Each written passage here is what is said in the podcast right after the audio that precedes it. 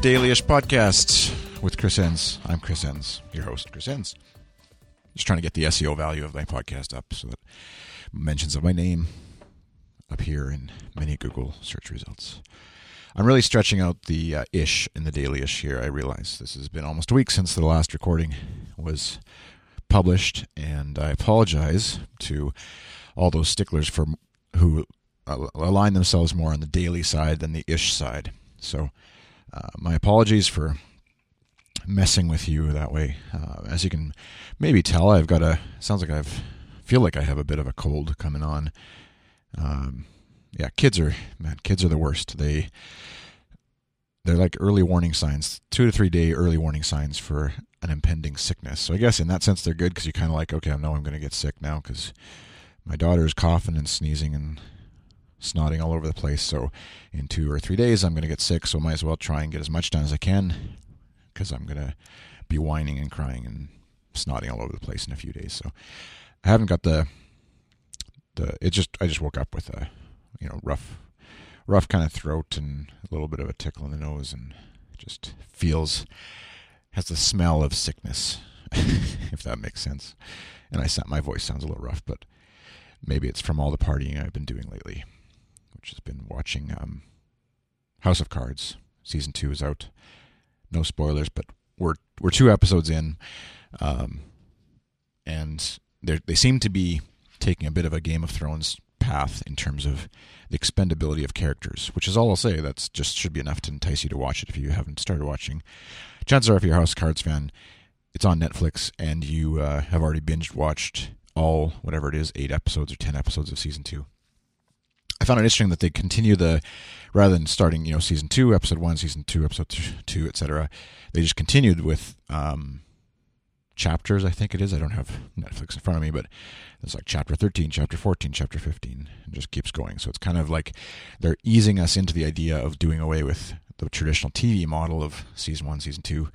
Because um, the other thing that people have noticed, and I noticed too, as we watched, you know, one and a half episodes or whatever, is the uh, there's it's kind of silly having the credits at the beginning, credits at the end, and then you start a next episode, which you're kind of they've built on the idea that you can binge watch this thing as fast as you want, really, and uh, you're sitting through all these credits, which you know why not have like a play all button and just like play it all and just pause it when you're because Netflix is great about as far as um, you know you watch it on your Apple TV is how we watch it anyways on the TV through the Apple TV device, and then you could theoretically go you know pick up your iPad and keep watching, pick up from the point where you left it off, or your or a computer or your iPhone or whatever. So why not just have like a play the second season of Netflix option that you just play and just stop when you want to stop. Although I find anyways that if I'm watching a show, I mean it's I feel like it's healthy to have those breaks where you kind of like have to evaluate your life.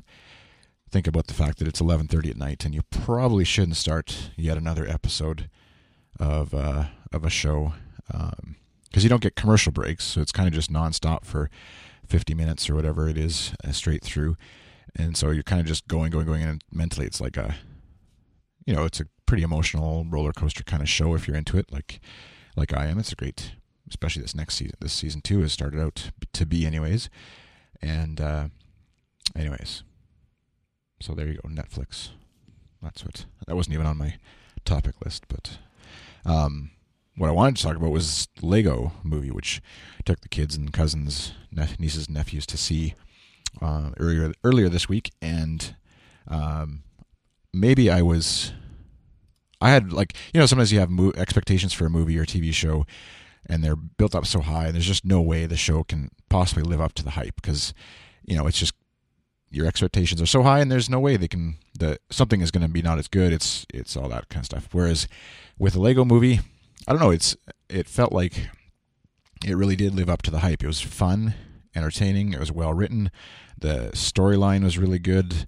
There's you know enough of a sort of tease or a reveal of a secret kind of thing that makes it kind of a fun experience as well in the movie. And the acting, the voice acting, and um, animations, like I said, are all top notch. Really good. There's a bit of a one person I follow on Twitter said she the stop motion kind of look bothered her, uh, which I could see, especially on a big screen like that. It, it can be a little bit. It's kind of like seeing it in 3D, which we didn't see it in 3D. We saw it in regular, just old fashioned 2D. I can't stand 3D gives me a headache. But um, but I could see the stop motion aspect of Lego, the Lego Movie, anyways.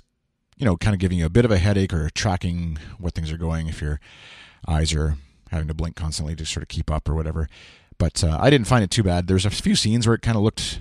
Uh, I'd be curious to see the sort of making of because there's a few scenes where it's like really obviously a sort of stop motion thing, and then a few other times where it kind of felt like it's probably just a CGI thing, and they kind of made it look more stop motiony Lego-y. Um, but yeah, no, the I I loved it. Our we took our what our three year old was almost four year old now.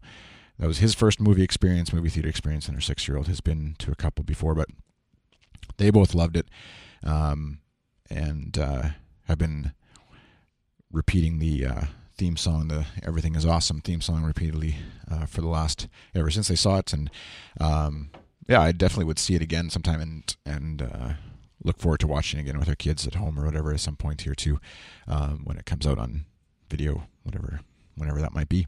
Um, but it's uh, yeah, it's really well done.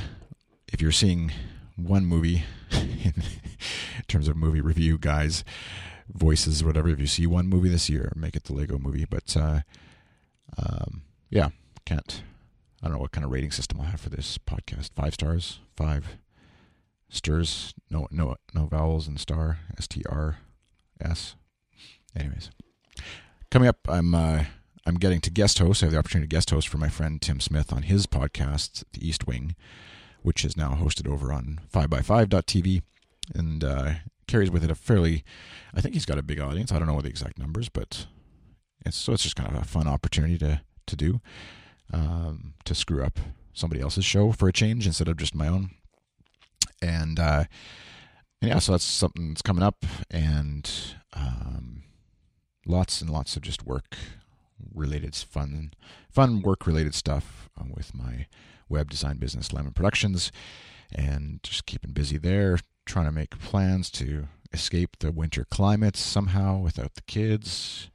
And uh, what else? I don't know. We'll leave it at there. And uh, hopefully, this will not be just a weekly ish podcast, but uh, I'll keep it going. I, I, might be down and out if I'm. I, I don't generally like to record when my voice sounds like complete garbage, but uh, if it's at least stays at this you know, moderately bassy level, I'll be okay. So uh, you can, uh, if you found this podcast somewhere else, you can. Its home lives at podcast.ca, which is pdcst.ca, podcast without vowels. This is episode number six, so pdcst.ca slash six. Um, I'm on Twitter at iChris, and uh, if you like podcasting, I do a lot more podcasting over at ssktn.com that's where you can find other shows that I do, some shows with Tim Smith, etc. Um, and uh, I also want to hear back from you, listeners of this show. Yes, uh, if you go over to pdcst podcast.ca slash uh, feedback, I believe it is the URL, and uh, there's a little feedback form there. I'd love to hear from you and would you know, read comments on future episodes, answer questions about how I do podcasting. Maybe there's an interview I did with a guy, just an uh, email back and forth interview with a guy about podcasting workflows and stuff that's coming out today. Uh, I'll try and put the link in there if it's if I get it in time. But uh, yeah, thanks for listening. Have a great day.